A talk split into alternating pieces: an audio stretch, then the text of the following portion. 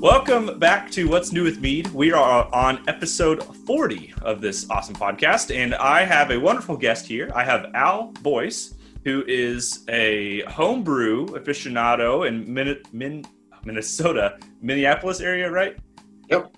So uh, Al is here to chat with us about um, his mead making experience, but he also has some experience in other fields. So I think we're going to have a lot of fun. Al, I am super glad you're here. Nice to meet you, Garrett. So I will tell you, go and spoil. I, I did creep a little bit because I wanted. Part of this is to get to know you. I started kind of googling your name, and I found out some fun things. Um, and you could totally tell me if I'm right or wrong, or if I got a different Al Boyce. But uh, from what I see, you are the director of the beer judging program with the BJCP. Is that true? No, I, well, I'm a director. I'm a, a director, finance finance director. Oh, awesome, awesome. How long have you been doing that? Ooh, since about uh, 2004, I was the regional rep at the time, and I was the treasurer. And when I was uh, ousted as a regional rep, they offered me. They created a new position called finance director because they didn't want to lose my uh, yeah. my method. So now there's a treasurer, and I'm a, I'm the finance director, and I report to the treasurer. That is that's fun. Is that a um a I don't know cumbersome job? Are you is it a year round thing or is it a seasonal little thing for you? Oh, it, it's year round. I do monthly reports to okay. the treasurer, and then they uh, do a report to the president and the, the, vice president of the organization, and sort of as a um, fail safe. Uh, when I took over, some older BJCP remembers the, the, the person who was the treasurer slash president before me um, embezzled oh, no. JCP. So hmm. tr- well. trying to not let that happen anymore. uh, I that's funny. Well, I so I Google I googled your name and found that, and I thought that was pretty fun. Um, and then I also found another fun thing. So I see back in 2017 that you were in the best of show results for the Mazer Cup. Could you tell us about that? Through that, yep. It's it's actually kind of embarrassing. Uh, I, I, entered a uh, mead in the historical category of Polish mead, and I entered it solely based on the fact that to me, it tasted like a Polish mead. Uh-huh. And uh, I did another podcast after that, and they were asking me all about Polish meads. This is I don't know, tasted like a Polish mead, so I entered it that way. Uh, but uh, it, it uh, it's a sludge mead, and and I guess um, I, I kind of learned that technique from Kurt Stock. But uh, at the at the bottom of every uh, carboy, there's about that much stuff that you can't get out unless you want to siphon up the sludge, for lack of a better term. So Kurt started just saving that, and every batch he made, he just dump a little more sludge and a little more sludge till pretty soon he had that much sludge, but he had you know that much liquid on the top that he could get at. So uh, you know, it, sometimes it turns out, sometimes it doesn't. But uh, this particular match that I won, uh, actually first place in uh, historical, and then like you say, I was in the in the best of show runnings. Second, second runner, first runner up, I think I heard um, I don't recall, but uh, it was that mead, and it was a sludge mead, and it sat in my basement for eight years. Oh wow! The air lock ran out several times, and um, it, all that oxidation just reminded me of a Polish mead. Yeah, that's really interesting. I was uh, there's a, a really great series um, that Chop and Brew, who's another YouTube channel, has done. He talked to the the uh, mead maker of the year and that mead maker of the year was doing a whole big podcast series with a bunch of the uh, awesome big mead makers Ken Schramm and all right. those people and uh the specific one oh, i was that's josh holbrook he's he's one of the one of my compadres up he's not in minneapolis but he's one of the people oh. i have to compete with regularly well he was it was really fun to get to hear him talk and the guy he was talking to at the time was um talking all about Polish meads, and it, it kind of inspired me to go down that road. Um, eventually, they're they are uh, quite the task. You know, it's not a small feat to to do that. So that's super impressive, though. I would love to um, get involved with more Mazer Cups. So my question now is, how many Mazer Cups have you entered at this point? Uh, I think two or three. That's the only one I've ever won. But okay, that's awesome. Yep. I would like long... to. I have not attended uh, to judge one yet, but that's on my bucket list too. That would be really fun. How long have you been homebrewing in general? Um, I, I think uh, I started probably back in the early 90s. I'm thinking 90, 92, 91, somewhere in there. Uh, we started with beer, and um, I remember some, and, and I brewed extract only for nine years before I got into mm-hmm. brewing all grain. And uh, mead making came a little later, even than that. But um, the I remember the kits we would get would be a can of malt syrup, uh-huh. and the instructions would be boil this up, add three pounds of sugar, dump in some yeast. Yeah. Uh, you know, and it was still better than most of the stuff we could buy. So that's pretty amazing. that's fun. So what do you do you remember your first mead that you made at the time? I do. Um, it was an it was a straight orange blossom mead, and um, I, I, was inspired to make mead by a, a trip to Ireland back in the 80s, 86, no, 80, 82.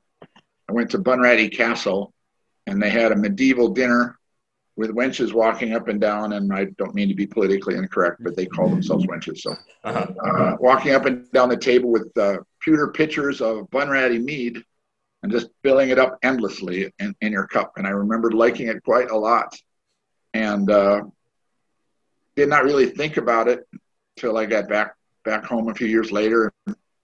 I don't know where I read about it. Somebody was making mead, and uh, a guy in our, our club actually, Gary Sinnen, was making something. He he made two types of braggot. One was four by four, and one was six by six.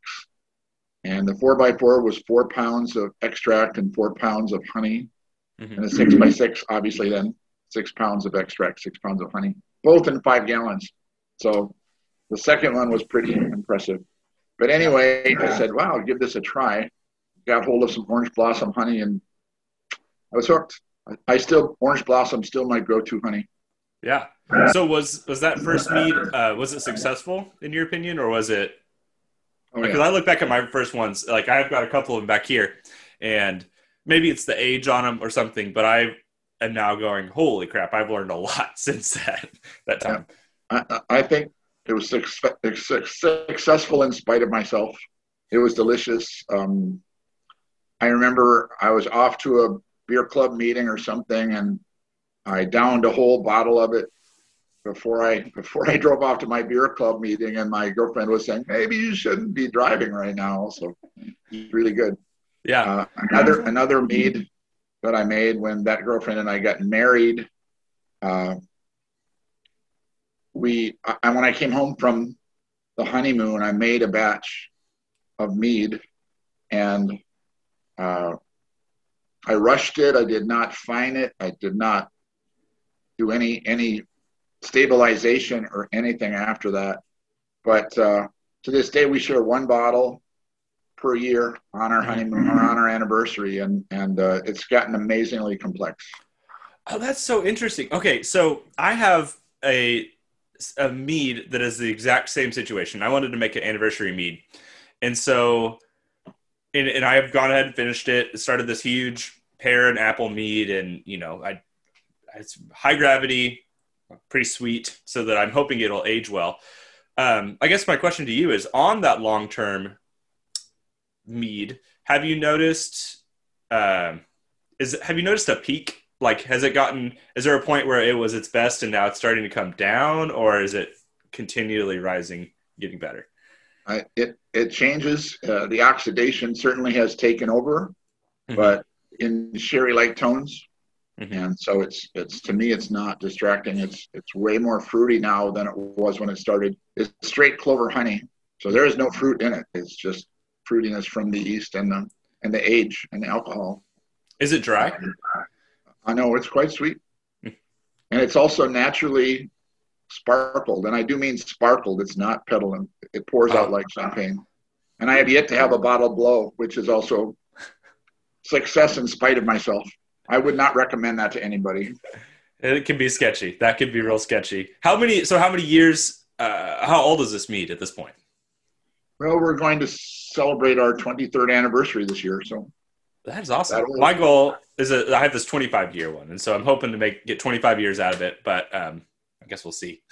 so, quite, I told my wife uh, I made I made 48 bottles of it, and I said, uh, so we'll have one a year, and if I still like you 48 years from now, I'll make another batch. if not, I get an option. that is awesome. That's so fun. I, I can't believe um, I can't believe you're doing that. That is that's really cool, especially because I'm making something like that, and I I'm excited to see the long term. It's it's a really fun thing, and I've recommended it to guys and, and gals who have their have their first kid or second or third kid. Make a batch of mead for them, put mm-hmm. it down, and, and serve it on their 21st birthday, and give it give them the well, give them a case at least. Maybe you don't want to give it all to them, but you know, yeah, it'd be a, it would be think of what a special gift that would be. Mm-hmm. That's so fun.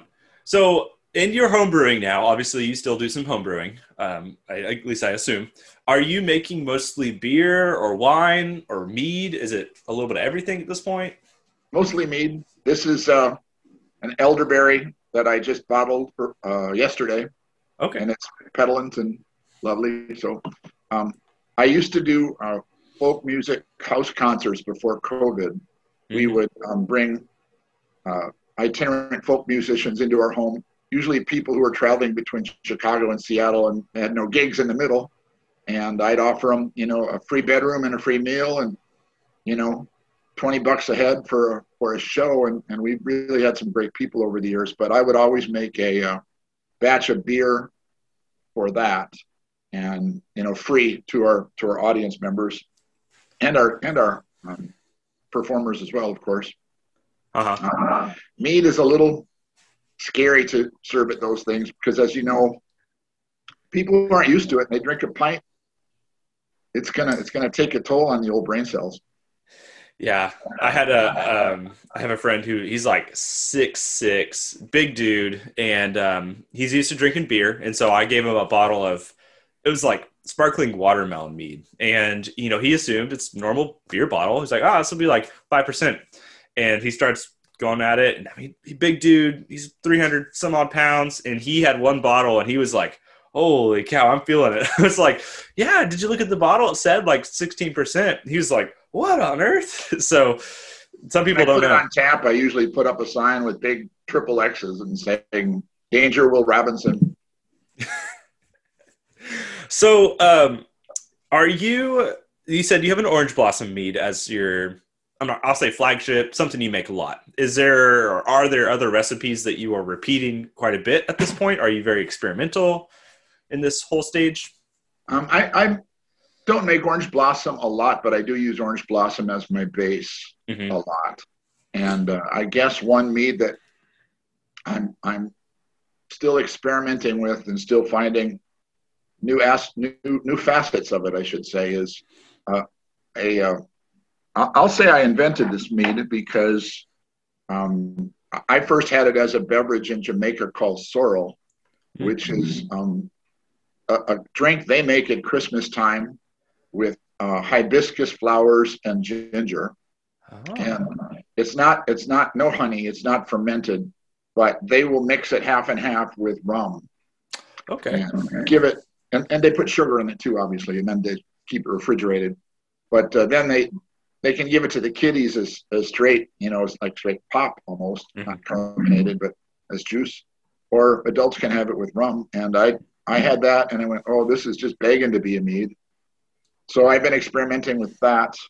Um, the most recent iteration, I made a couple batches of this now, uh, was based on a BJCP judging trip I did down to a commercial competition in Mexico. And uh, I was asked to judge meads down there because nobody else knew how. Uh, I was surprised that they even had a mead mead division, but uh, the first place mead was a rosemary mead, and when I saw that on the pull sheet, I went, "Oh, this is rosemary is just hard to brew with because you go a little bit over and it tastes a lot over." Uh-huh. Uh, that one first place actually was delicious. And then somebody else made a mead called Jamaica mead, which later I learned in Spanish, Jamaica means um, hibiscus. Oh. And that was second place mead, and it turned out to be the same guy. The same. It was a, a commercial brewer.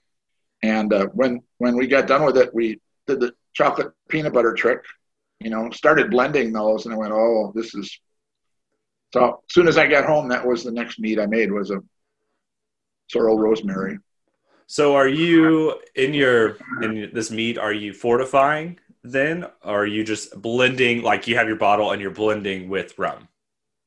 Like Um, no, I don't. I don't use rum at all. Oh, okay. Um, I'll I'll back that up in just a second, but it's I just make a straight mead out of it now. I just rather than adding rum, I just ferment it with Okay. honey and make a, a sorrel ginger or a sorrel rosemary mead. Now the rosemary I found here's where I'm backing it up. I will take either rum or vodka and make an infusion of the rosemary, and then just sprinkle it into the batch until I get the amount that I want of rosemary. And uh, my my biggest failing so far is not enough rosemary. Surprised the hell out of me. But when I've entered the contest, people are saying, "Could use more rosemary," I said, "Wow." So So is that the toughest spice to use in mead making in your experience, or is there something you've had that's even more difficult? I don't think it's tough. I don't think it's tough to use. I trying to think back to a spice that I found was difficult. Um, wasabi, I guess, was difficult um, because Straight wasabi mead? Just straight? I, I- yes, I made a wasabi mead, and the reason it's difficult is because I didn't know this, but the part of wasabi that's hot is not wasabi. Hmm. That's just the flavor. It's it's usually a hot mustard that that is blended in with the wasabi, and so the green paste you get in with your sushi tray is is that. It's it's wasabi mixed with with some sort of hot spice. So uh, I, I dosed my meat with, with wasabi and was really surprised to find that it had no heat. And I, I was going for the flavor, but I wanted the heat also. So I had to find some some peppers to uh, to add to it to bring it up to the hot level I wanted. okay. And that was a love it or hate it mead. People just think of wasabi and mead and they go, you know, Mr. Yuck. But the people who loved it really loved it. It sounds interesting. That's for sure. I, I love those crazy combinations. You know, I'm part of my my YouTube world is like, what silly set of ingredients can I just throw together and see what happens? And so that that seems like a lot of fun. Um, interesting. I I feel like I've heard of people trying wasabi meads, but I mm, I'll get there one day. I'll be ambitious enough. I had a uh, reaction. For, there was a, a period of years where I don't know, it's still going on, but Chipotle was everything. I mean, Chipotle was let's add Chipotle to beer, to mead, to everything, and it was. Some of them were good, some of them were pure hot, and some of them were pure smoke. And you know, I, and I, I think my reaction though was there's other hot things in the world. Uh huh. You know, there's there's a million flavors, a lot of hot things rather than just a Chipotle. Uh, so my first try at that was with hot cinnamon. Uh, there's a spice company in St. Paul called Penzeys, and they have, they bring in spices from all over the world. A lot of cities, I'm sure all cities have something like that. But I went down there and just spent the day sampling every kind of cinnamon that they had, and so eventually I made a mead with uh, four types of hot cinnamon. Hmm. And uh, I don't know. When I was a kid, I think I, I think I just saw them on the shelf, so I think they're still available. There was these hot toothpicks you can buy, cinnamon toothpicks, Interesting. or red hot candies. That's, Yeah. that's what probably most people know. And so that's kind of what I was going for. And uh, when I got done with it, it needed something a little extra, so I added some cherry also. So I, I call that my cherry bomb, Uh huh. cherry bomb mead. Uh, that sounds good. Huh. I've done so. I did a um, a fireball hard seltzer where I literally bought those atomic fireballs, a big big old batch of them, and I made a hard seltzer out of it, and it was surprisingly good. You know, I, I kegged it, and um, I did a version that was like bottle carbonated, and I was expecting it to be really pretty pretty gross. And it wasn't bad. It, obviously, not everyone's cup of tea. Hot, that kind of spice is, uh, like you said, some people are going to love it, some people are going to hate it. But uh, is a lot of fun to experiment around with. Um, okay, so I want to know how, in all of your mead making experience, have you found that um, there are just some things that should not be a mead that you have tested and you've gone, nah, that that should not be a thing. Um, I'm, I, I'd probably, yeah, in judging meads, I'm sure that I've said that probably dozens of times. Yeah. In fact, people who I've judged with said just because you can doesn't mean you should. You know. Yeah. Um, I can't think of one off the top of my head. Okay. Um, your your listeners can. Well, if they I have can a whole. find a pod, if they can find a podcast I did at the National Homebrew Conference conference about Coonpecker Scrumpy, uh, I'll just leave it at that. Yeah. the story's been told, so Yeah, that's fun. Um, do you have a a honey varietal that you have like always wanted to use but haven't had a chance to at this point? Because I'm sure you've done a lot with different honeys. um, I, I've done Tasmanian leatherwood, which was the most expensive varietal I've used to date. Uh-huh. Um, and and uh, it, I've I've heard some people love that or hate it. I guess I I come in to love that side, but I would I would like to try a uh, traditional heather. Uh-huh. Uh, Me too. I, where do you get that? Where did you get that um, Tasmanian leather honey? Leatherwood honey. Tasmania. Tasmania, sorry. It, I got it off of Amazon. Really, Okay. Huh. There's a I've- company that imports it. Oh, okay. I've used I used uh, the most expensive for me has been Manuka, and it was uh, for a video, and it's just Manuka honey is just outlandish. You know, you can go and And was it worth it? Mm, no, the funny part of my video was I, I made this mead and I you know I got 1.1 pounds of it for 60 bucks. And so and I only got what turned out to be uh three 375 milliliter bottles out of it. And uh, it cleared surprisingly. I didn't think it would clear, but it did. And I, so, part of my tasting, I tasted it, kind of gave my notes, and then I called my wife in and said, "Hey, I want you to taste this." And so I had her put on put on a microphone, and she goes, "This is pretty good." I was like, "Oh no, this is real expensive." so it's Better, uh, better, better love that one glass because that's all you're going to get. exactly. It was like I twenty bucks a, a it bottle. wasn't particularly expensive, but I did make a mead out of uh, Hawaiian Christmas berry honey, Mm. and uh, it it was really pretty disappointing uh, in Hmm. terms of aroma and flavor. It was um, there was nothing to speak of, and I I uh, went online and, and said, "What is this supposed to smell and taste like?" And I, it says anise and coconut. Oh, And so I went out and bought some extracts and dosed it Mhm. and went way overboard. And uh, so I, I still serve it, but I don't tell people it's Christmas berry. I just say it's anise coconut. And oddly, it's won people's choice a lot. Um, people, and I take it to parties and stuff, and people say, This is your best one. I went, Wow, who knew? Well, I mean that that shows though that yeah, obviously you have a pretty defined palate to be able to to pull those things in, and that's that's tough. That's something I've struggled with for a long time now, and I'm still you know long time into this. Long time. I'm a couple years into this, and I am. Uh, I feel like so novice in some ways, and a lot of it comes down to just the fact that mead making is it's not a cookie cutter. You, you know, I could give somebody, I could give you a mead recipe, and the ingredients you buy, even if I tell you to buy dark cherries from Walmart and whatever, could turn out completely different. And so it's it's a little tough. Yeah. Same with beer or wine. It's it's it's the tech. It's your technique. It's your patience. It's a lot of things. I am I am being brought to school all over again by some of the new mead makers in in my area. Uh, people like Adam Bystrom and Nathan Stegman are just kicking my ass in the competitions, and their meads are delicious. Yeah. And so I'm I I really think probably your best bet and my best bet is to uh, get with them hmm either bring them over to your house and and have them brew with you and say, eh, I wouldn't do that, you know, or you go over to their house and and brew with them uh, Yeah. and learn, you know, and and uh, swallow your pride and say, yeah, I've been making mead for 20 years, but it don't mean shit. You know, if if somebody's making better mead than you, then you should you should probably take note.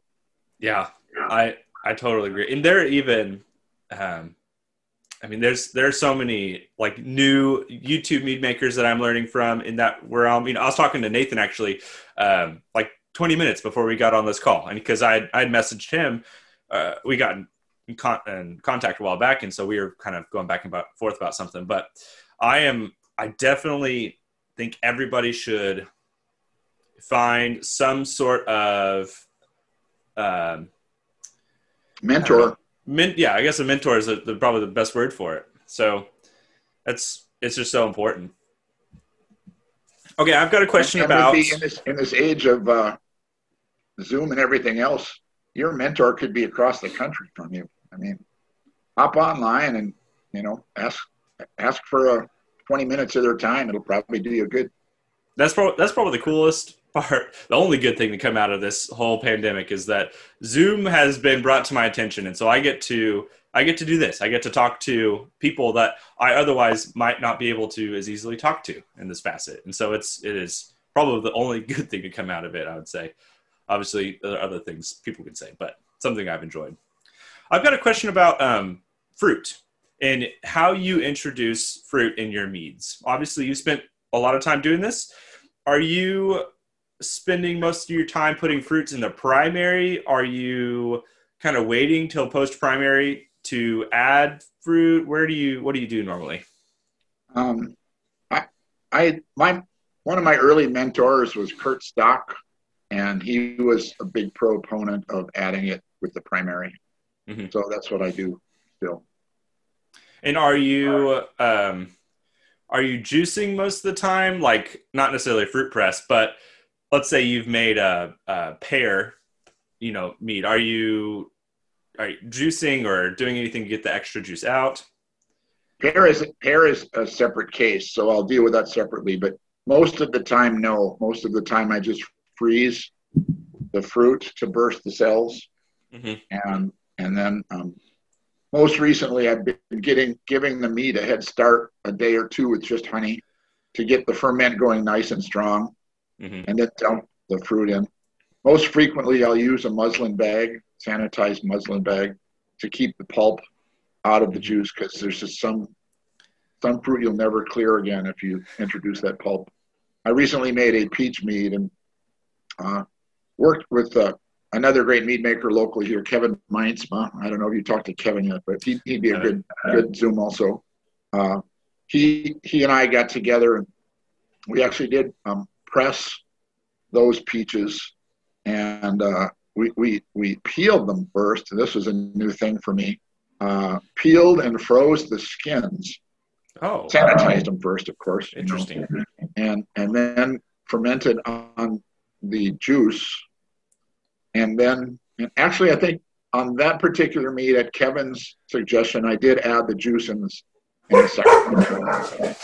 Um, so what was the purpose of of peeling the like the skins? Was it to add tannin in a later stage? Yeah, you know, I've I've made a few peach meads, and that's one of the meads that I've never been able to clear.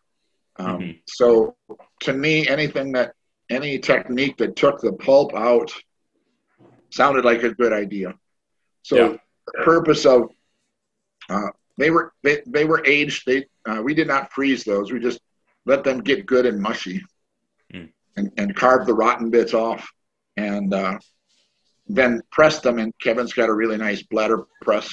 So we pressed them and got the juice out. That removed the pulp issue. And the skins, yeah, the skins were just to add extra character and tannin at the end. Were they added in the primary with it, or was it was it later on? Uh, both were added in the secondary. Oh, okay. The the the uh, juice was added actively in the secondary after first racking, and the skins were added um, probably two three weeks later. And they weren't left on the skins a really long time, but I really like how it came out. I've And I was able to get it uh, with with uh, finings, I was able to get it crystal clear. So uh, that's one thing. You know, I, I mentioned pears earlier, and then I, I had that same thing where I was like, oh well, pear is a bad example because pears, for me, I've had a hard time clearing it. Uh, when you are clearing a mead, are you? What's your main method at this point for trying to clear things? Obviously, it can be dependent on stuff, but do you have um, a standard? Time is the best, of course. Uh, let it I, I, let usually after secondary, I let my mead sit a good month at least, uh, just to clear on their own. And then uh, I, I find um, going in before that time, if you if after the secondary, if you can uh, quick chill it, you know, down to near freezing, that's going to drop a lot of stuff out too. And then um, I'm drawing a blank now, but finally I used the uh, the, two-step solution, uh, the Chitosan. Uh huh. Yeah. Kieselsol. Uh, and Chitosan, I think are the two. Yeah. And that that's that that regimen has worked really well for me. I've had very few things that I haven't been able to clear using those techniques. Yeah. Well, it, and I uh, I agree. Time is like the penultimate one that I think everybody wants to to have down. But it does become kind of tough because one day some things take forever to clear. I had a I vividly remember I don't even I don't think it's up here. Maybe it is up here. I had a, a pear mead or something that sat for two and a half years, did not clear up any. And I was like, okay, I'm just gonna let it set and set and set, and maybe something will happen. But it's just some can be stubborn, and so that's uh, it's a challenge to deal with. Ultimately, you know, if it's delicious, drink it up. Yeah, I have. So I, I kind of teetered back and forth over the years because I, when I first started, I was like, um, I was not that I didn't clear things, but I was not trying very hard to. If it didn't clear up easily or naturally, I was like, ah, forget it.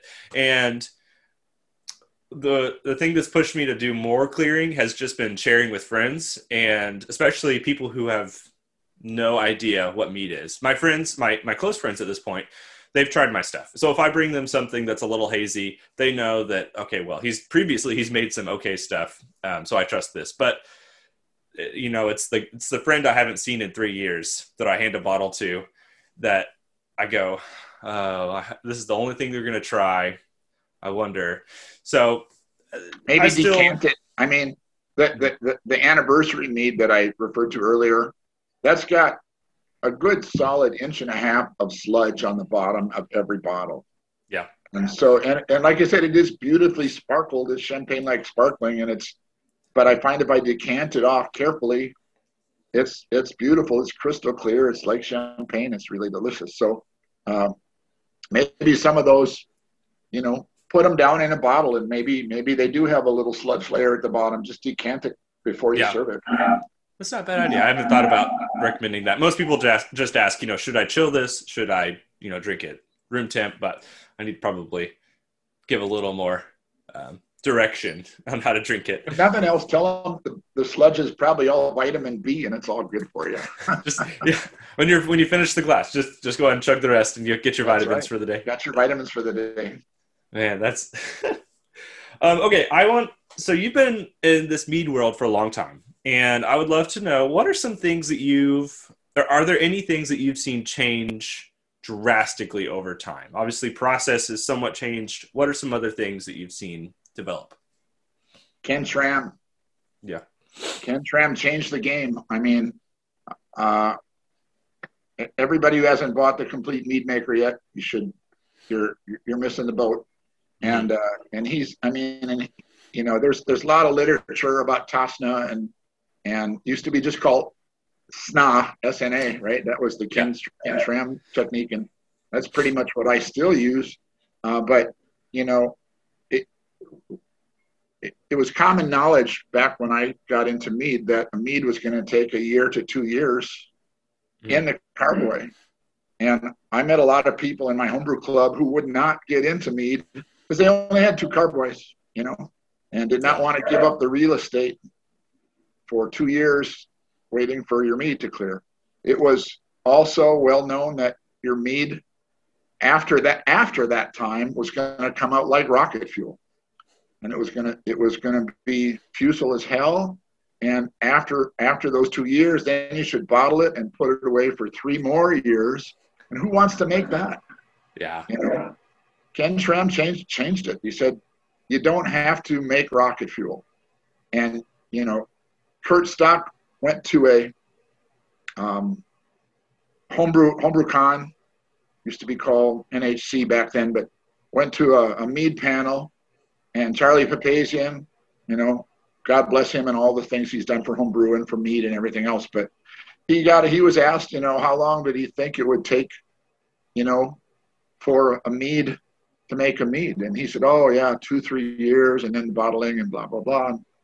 You know, and Charlie's books represent that. But then Curt said, serve my mead around, and he said this one was made seven weeks ago. So yeah, yeah. And I've got some of the guys in my thing with Kveik yeast and everything else. They're making a mead in a week now, and I'm talking about a you know a 12% mead, not not not a hydromel. So yeah, I mean with proper yeast nutrition, aeration, that's the big change. Yeah, and, and the fact you can clear them um, so quickly. You know, if you use proper or some things you can clear and and stabilize and back sweeten, you can have that thing ready. Um, it is impressive how quick things can turn around. I don't, that doesn't I mean don't, I don't recall the last time I've made. Uh, some people who judge my meads may argue with this, but last time I made that made a mead that was fusel, I don't recall the last time it was because you just don't need to. Mm-hmm. It's you have to really you really got to mess with the yeast and put them in an uncomfortable temperature. And of course, I do think uh, I've had a few situations where fusels do arise and most of that i think has been temperature oriented and or nutrient. Like with those Kveik strains you're talking about uh, they are pretty nutrient heavy. So if you don't necessarily feed them enough sometimes they can get a little bit angry and and put some things out but they they flip around pretty fast. And uh, early recipes like also said add your acid add your tannins add all that stuff at the beginning and it's you're just giving your yeast a hellacious um, terroir to work in when you do that. So, and, and, why add acid at all if you if your mead is delicious? You know, why add tannins at all if, if it doesn't need the, the pucker? You know. Yeah. So uh, wait till the end. You know. I definitely. That's, I guess that's what I've the biggest thing I've seen, and uh, hydromels. That's that's the new thing that mm-hmm. um, I don't generally I don't make hydromels, but uh, I, I really think that's the future of commercial meads. If you're going to have a tap room, you better have hydromels because otherwise you're going to serve your guests one, maybe two glasses, and they better go. You know? yeah, yeah, and they're they're such a good ga- or bridge for people who aren't in this world at all. You know, people who drink ciders and beer and ales and anything that is non-necessary, not uh, a mead getting something that's seven percent in their hands is going to open that door. And you, you brought up seltzer, and that's that's the big thing in the commercial world. But wouldn't you rather drink a fruity, delicious hydromel, sparkling, mm-hmm. sparkled hydromel at seven percent than a seltzer? I would.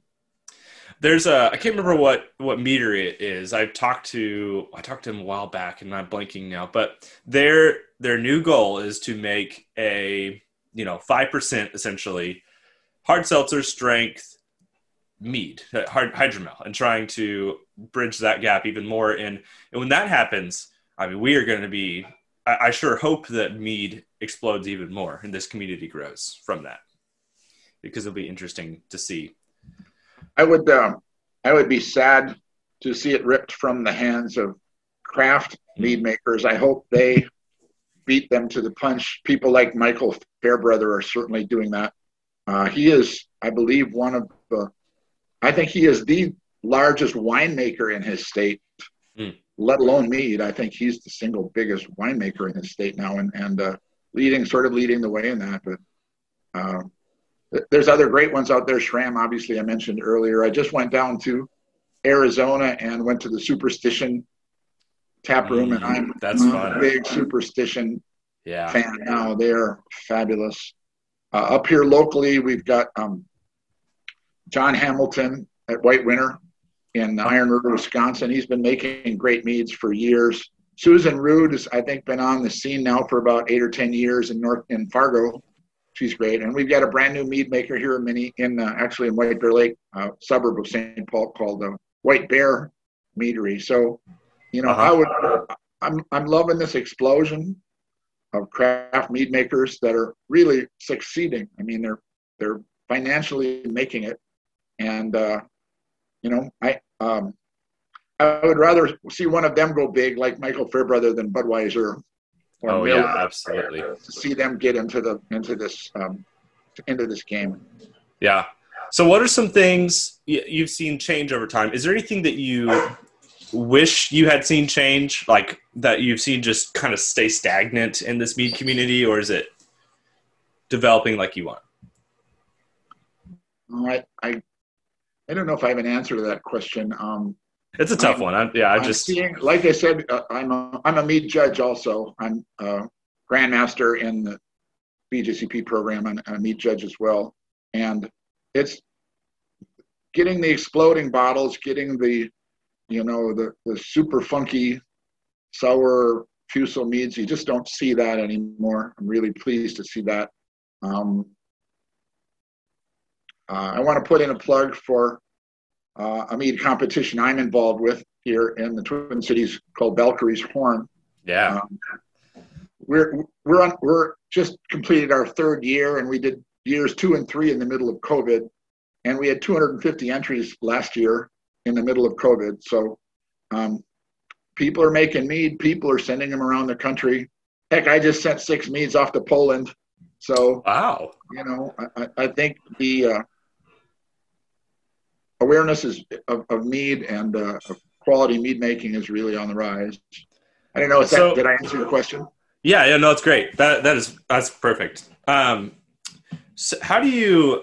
Uh, this is a per, uh, interesting thing. How do you prepare uh, shipping something to Poland? I mean, that's a long way to go. Obviously, are you just bubble wrapping the crap out of it and super bagging it and you know duct taping it? like that's a it's a long way to go. Actually, I've been uh, lately using Vino Shipper boxes, oh. and I love those. Yeah, just leave leave the bubble wrap behind.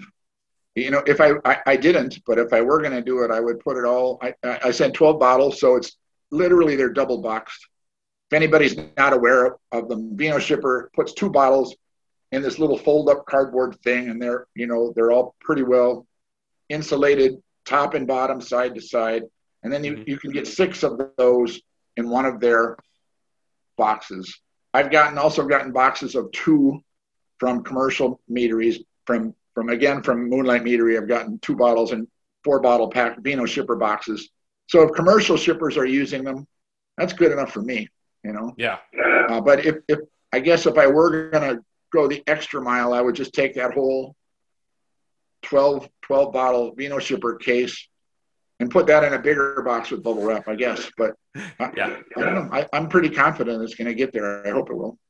Yeah, I just I, I get all paranoid about you know shipping things. I've had I've shipped off. Um, my last time I entered the mead uh, house competition, I I thought I had just done a good job of packing it up, and I guess whoever was ship whoever was moving the box uh, must have dropped it or something because I get a call from Ryan. He's going, "Hey, uh, yeah, this this is not not alive. So sorry. So uh, ever since then, I've had this little paranoia, and I make sure and you know super super wrap things. Um, I did have a Vino shipper failure, but I think it was my fault. Um, those boxes have uh, the way they're made. There's there's one side where there's like a little window for mm. the bottles, and I'm pretty sure I put packed two of those boxes window to window. Mm. And so I'm pretty sure that's why one of the bottles busted. Yeah. But uh, I will still I will still line the box, the shipping box, with a plastic bag just for that reason. Yeah. yeah. That it's um that's so cool though. I, I, haven't I haven't heard of many people shipping overseas, especially. I, I can't imagine expense wise it's it's cheap, but also it, it can be kind of sketchy. You know, you're going a long ways. Uh, the, again, I, I, I probably wouldn't have done it, but for uh, Kevin Meinsma in my club, I think Nathan Stegman also sent some over there. Um, not sure if any of the other guys are sending them, but Kevin led the way, and he said there's this Polish shipping company you, you ship it to UPS and they forward it to this Polish shipping company, which is in New Jersey, and then they take it over from there. And the whole thing was like 80 bucks for 12 bottles. Wow. Not bad. That's pretty good. Holy cow. It's, it's that's a little expensive compared to what you might pay for a stateside competition, but not that much more. Yeah, I was gonna say I've spent you know just on small boxes. You have twenty bucks, twenty five bucks on you know one or two bottles, so it can be it can be pricey. You know, whichever yeah. route you're going. Man, well, that's impressive. Uh, were any of them Polish meads? I have to ask. uh, it's, it's very there was there's a very I shouldn't say anything because mm. there probably will be some of our Polish mead friends yeah listening to this podcast. But, but you're good. Uh, you know the the the, uh, the Polish mead is the big thing, but you know though they make things other than Polish mead. Yeah. I went to Czech Czech Republic and they make things other than Pilsner. So mm-hmm. you know Polish mead I'm sure will be a big part of the competition, but I don't think any of I, I didn't send any. I don't think any of my friends sent Polish meads. So yeah, well that's that's fun. So I have a, just a few more questions, and then I'll, and I'll let you go. I know we've got you might have some things to do this evening. I would love to know about drink more. Um, yeah, absolutely, always. What um, do you have a specific like yeast strain that you're going to most of the time now, or are you playing around with a bunch of them? Yeah, I'm very boring that way. I use 71B almost exclusively. It's not bad though. Sometimes like D47, but usually 71B. I've made a few um, collab projects with um, uh, Kevin Meinsma and Pat. Oh, geez, Pat's going to kill me because I'm spacing on his last name. But we made uh, several collab projects together, and and uh, Kevin is the scientist, and he comes up with the recipes, and we just follow him.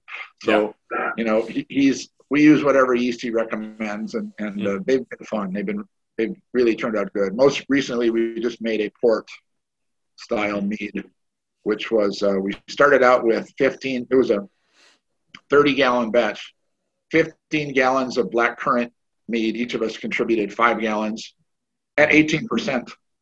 Went into a rum barrel. Wow. And it was aged for nine months in a rum barrel. And then uh, we each each of us made another five gallons of a different mead and then we got together with all of Kevin's um, mad scientist stuff and figured out what would be the perfect blend of all those things. And then uh, they were all 18% meads too. And uh, then we uh, uh accentuated it with a brandy to top it all off. So it's uh, it's pretty nice by the fire on a cold winter wow. night. Yeah, that's good. That sounds wonderful. I'd love that. Uh, you know, it's so cold outside. Something like that seems just like a nice warming thing. It is. Uh, that is for sure something you would want to, you know, set your friend down and say, "No, I'm going to serve you this," and it's going to be a snit. It's going to be because a bottle of that and you're out for the night. And yeah. it's sneaky yeah. as hell too. It does not taste boozy at all. Yeah, I, man, I can only imagine. I would love to spend some time um, oaking in barrels. I'm currently a little, uh, you know, not able to do much with space. I have lots of space here, more than lots of people, but um, not enough to fit a barrel necessarily. And so it'd be fun to to experiment one day into that realm. You know, talk a friend into it. Yeah, make I him need, host the barrel. Uh, so one of my good friends is uh, is doing the most. He's in one of the other YouTubers, and so um, I think he was actually at Valkyrie's Horn. You might have you might have seen him. But two years ago, there hasn't been a live Valkyrie's Horn since the 1st mm-hmm. year. Yeah. So um, the he has a big space, but it's one of those situations where I might have to convince him, like, hey, let's go. Maybe we like split time. Like, I'll keep it at my house for a little bit. You keep it at yours. We can like see what happens. But that'd be that'd be a lot. I can say, do. why don't you keep the barrel at your house and we can drink it all at my house. oh man! All right, so I have. We'll end at last little kind of topic, and it's it's something different. With you being so involved in the BJCP, I assume you are. You, you said you're mead certified, so you um, you're familiar with this process. Do you have any recommendations for people who are like myself who are desiring to go through that process? Is there any tips or tricks that you would give us? Um, the the BJCP website is really pretty rich with content for what you need to pass the test. Um, varietal honeys, you need to know a lot about varietal honeys and what they contribute. You need to know a lot about um, fruits and what they contribute to a mead. Uh, you need to know a lot about spices, and uh, it, it, starts to sound daunting, but it, I, I, would I would not be afraid to, to jump in there. Uh, you're going to pass a an online exam. Uh, they're talking about raising the price of it, but right now you can. I think you can get three attempts at the exam for 20 $25, something like that. Wow. Just do that. Just do that. Yeah. And a lot of people just take the first, the, their first try, they just um, do it cold just to see what they're, they're running into. Um, take notes. Take notes what the questions are. You'll probably see them again in the second and third attempt also, some of the mm-hmm. questions. There's a big pool, so, you know, you're not going to see all the questions. Um, the questions about the BJCP, the answers are known and they're published on the BJC website. So there are there are those also. You, you should ace those. That shouldn't be a problem. Uh, so once you get, it's just pass fail. 60% should not be that hard a thing to, to muster. Um, and then after that, the tasting exam. Um, do, do you judge a lot of mead? Oh, I, I, well, I don't. Uh, I would not say I've officially judged a lot of meads. I've done one competition. We we hosted a competition here in Oklahoma City for last year for the first time called Mead Stampede. So that was my only experience in judging. But I we do a lot of tasting, obviously, and uh, I, I feel pretty comfortable with that. Yeah, judge. Yeah, nothing nothing will prepare you for the tasting part of the exam though than writing score sheets. Mm-hmm. And so if you can't get to mead competitions, seriously get together with like-minded individuals, maybe make a little mead study group and get together and drink mead, but don't just drink mead. Fill out a score sheet on all of them.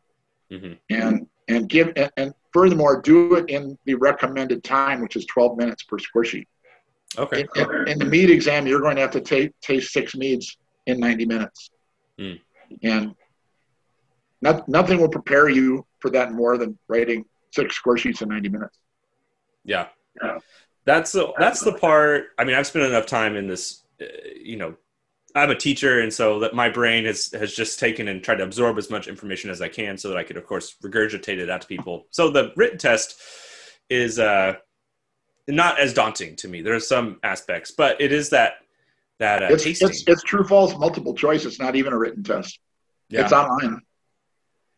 So uh, that doesn't worry me. It's more the tasting. You know, that's that is something that it can be a little bit tough. Now, um, the tasting is also pass fail though. It's 60 percent. Yeah. So and, and so and, and, anybody who has looked at a beer or mead score sheet, um, I've got a um, manual uh, that people it's it's available online if people write to me at alboyce.com, or excuse me, alboyce at comcast.net, I will send you the link to download it. It's called the BJC or the Dummies Guide to the BJCP. And it's for beer, but it applies to mead too in terms of how how to pass both the judging. That deals with the written exam also. That also has all of the BJCP questions and answers in it. So um, that's I'll put that down to this Oh, sorry. Tasting, tasting is uh, just do a lot of it. Just do a lot of it. Um, uh, here's a tip: is each one of the sections on a score sheet have little keywords beneath it. Beneath it, try to write a sentence or two about each one of those keywords. Mm-hmm. Um, don't don't forget to mention honey. Yeah. Copiously. Yeah. Because that's what you're dealing with. You know, yeast, honey. If, if it's a fruit or a spice mead, obviously you want to talk about those things too. But um, in beer, I tell people so if you say malty, that's good. But if you say high malty, that's a little better. Uh-huh. And if you say high Pils malty, that's best. Mm. So as much robust language, I guess I hate that word, but as robust descriptions you can give um, it's going to be better off for you. Yeah. So I, I'm going to butcher the the what the test is. Can you explain to us what that test looks like, the tasting test? Um, 90 minutes, six meads. Uh, they'll be distributed to you in 15 minute intervals. Um, there's the score sheet is about half the score sheet is lines for you to write in. Excuse me. The other half is a list of troubleshooting um, things you might find wrong with it that you can check off. You know, whether it's acidic, whether it's fusel, things like that. Um, in the mead score sheet, let me see if I get this right because I'm not looking at it right now. In the beer, it's aroma, appearance, flavor, mouth feel, and overall.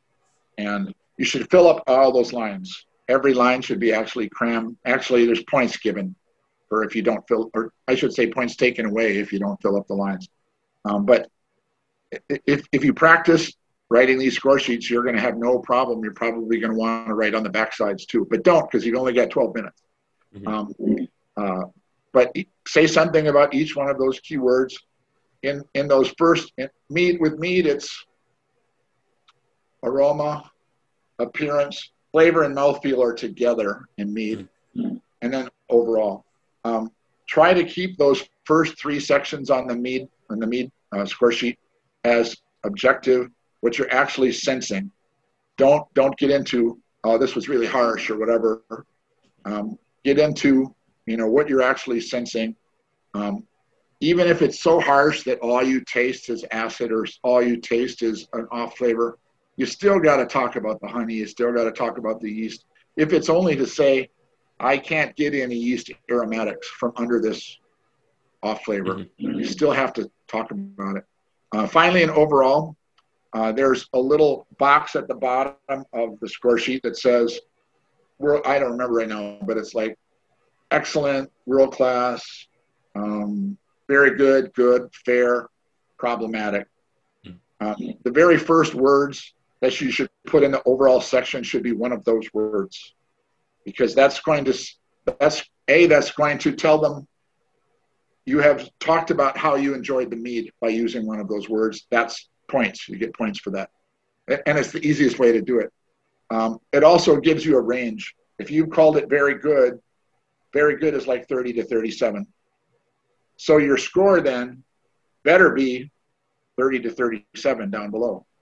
And you get points for that saying, yeah, your your score given matches what you wrote for how well you enjoyed the mead. Mm. Then the next tip I can give you after you said that word, then give a positive statement.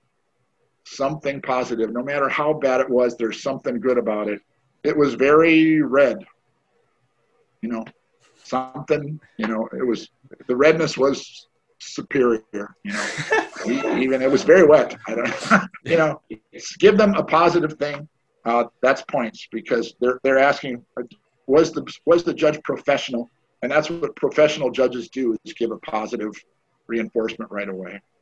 And then go in to say uh, what was wrong with it, uh, look for stylistic problems as well as technical problems, and give specific suggestions for how to improve those problems.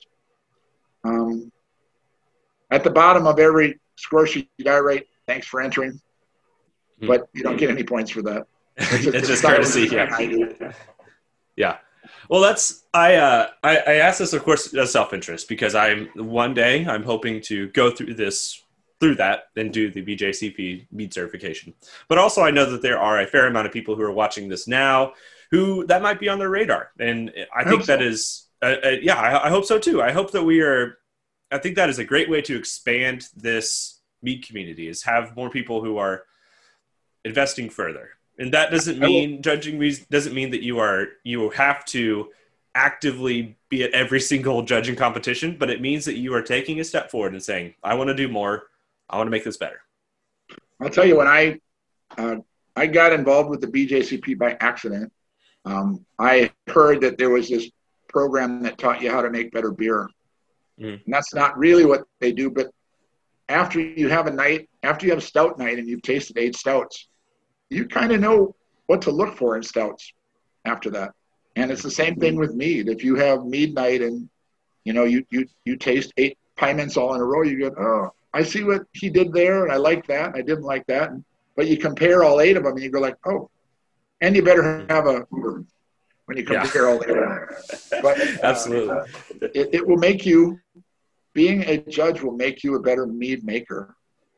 Um, not just from taking the class, not just from passing the test, but actually doing the judging. And I would differ with you from from that standpoint. If you want to become a better mead maker, judge more, mm-hmm. taste more mead. Yeah. And what a yeah. what a better way to do it for free than go do it at a contest. Absolutely. Uh, that that's so yeah. I I completely agree, and I think um, I, I love that I've that you have so much history with this mead community, and I've um, I kind of wish you know it's one of those things where I wish I could go back in time and whenever I was in Minneapolis for the for uh, the R and B that I could have sat down and chatted with you more because you are man, you're a great dude and you have such a wealth of information. And so I, I, sure hope that everybody listening to this has has gained something. I know I absolutely have. Um, Al, thank you for your time. Thank you for investing last, in this community. Let me in, insert one more plug. Yeah, uh, absolutely. To, to, towards what you just said, if you want to sit down with me or Nathan or Adam or Kevin or Josh Holbrook or Steve Letty, uh, all, all these great mead makers that are in the St. Paul, Minneapolis area, come to Valkyrie's Horn. Mm-hmm. As far as we know right now, it's going to be live. It's going to be September 16th and 17th. Set your calendars. Sweet. Absolutely. I uh, I wanted to enter this year and then I missed the deadline. I just wasn't thinking, and so I, that's that's on my bucket list. This 2022 is my year to uh, submit more meads to tournament because cool. into competitions because I would love to see what what happens. So well, I look I look forward to hearing your name uh, shouted out from the winner's stand. Oh, I can only hope so. Al, thank you so much for your time. I've appreciated this. I know that everybody listening has um, has had a great time listening to this, and I will be putting Valkyrie Horn information below. I'll put your email as well, so that if people would like to contact you for questions or anything, um, you can find all I'll that text down you the, uh, I'll text you that link of the uh, dummies guide where you can That'd find it online. That would be perfect. That'd be perfect. So thank you for your time, Al. I hope you have a wonderful rest of your Tuesday night, and it sounds like you got some more mead to drink. Lots. I got a basement full. oh man. All right. Well, thank you for your time. We'll we'll talk to you later. Hey, Garrett.